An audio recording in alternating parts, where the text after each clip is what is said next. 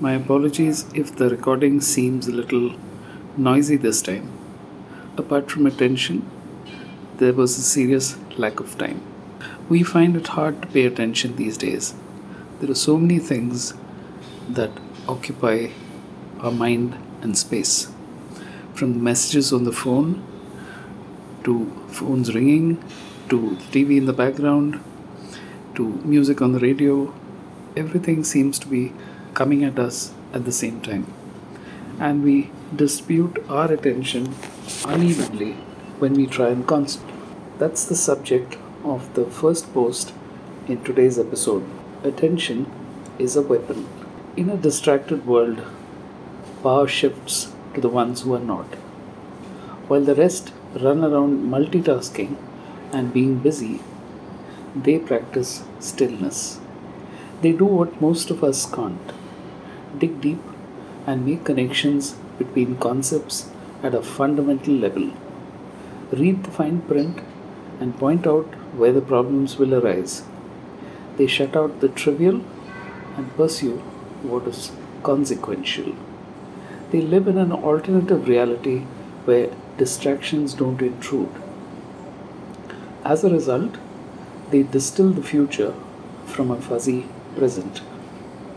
Algorithms do what they have been programmed for, but have no idea of what comes next.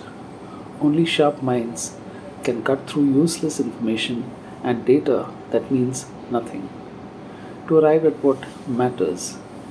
The needles in haystacks analogy still holds, except that the haystacks have become exponentially bigger and the needles harder to find. Focus isn't enough. Assembling the information jigsaw is the job.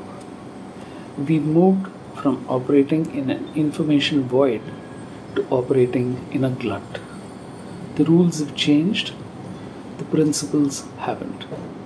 Everyone is chasing shiny new bubbles and experiences, but a few use attention as a weapon, slicing through the confusion to achieve clarity, navigating to the future before it happens. Second post in today's episode. There was a time when studios could only be built by large companies and by governments. But in the internet, it's almost as if it unleashed the revolution that the printing press brought about. The internet has unleashed the age of the solo broadcaster.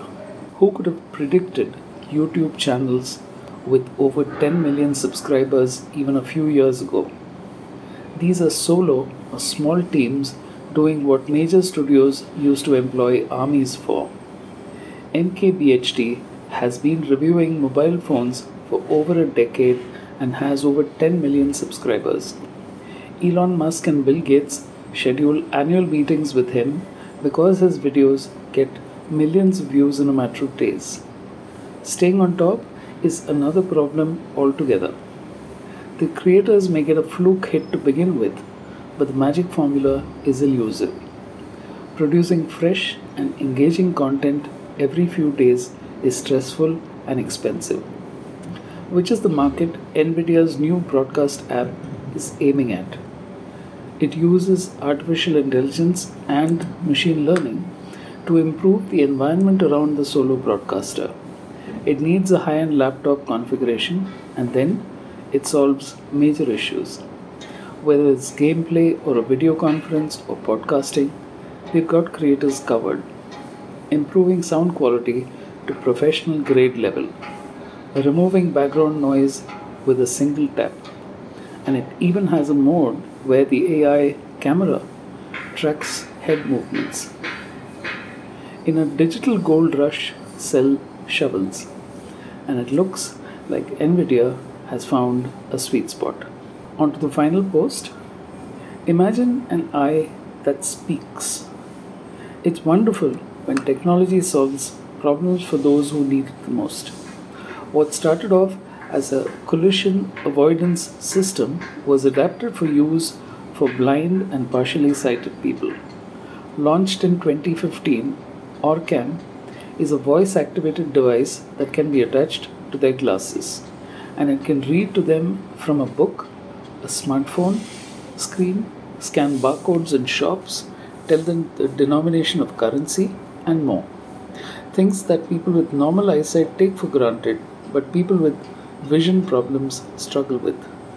It gives them a degree of independence they could not have imagined a few years earlier. AI smart reading feature lets them scan headlines or read restaurant menu sections or go straight to desserts, for example. It does not improve vision or work for people who have hearing issues as well. What's uncanny is that it's able to recognize faces, so wearers can address people they know as if they're seeing them.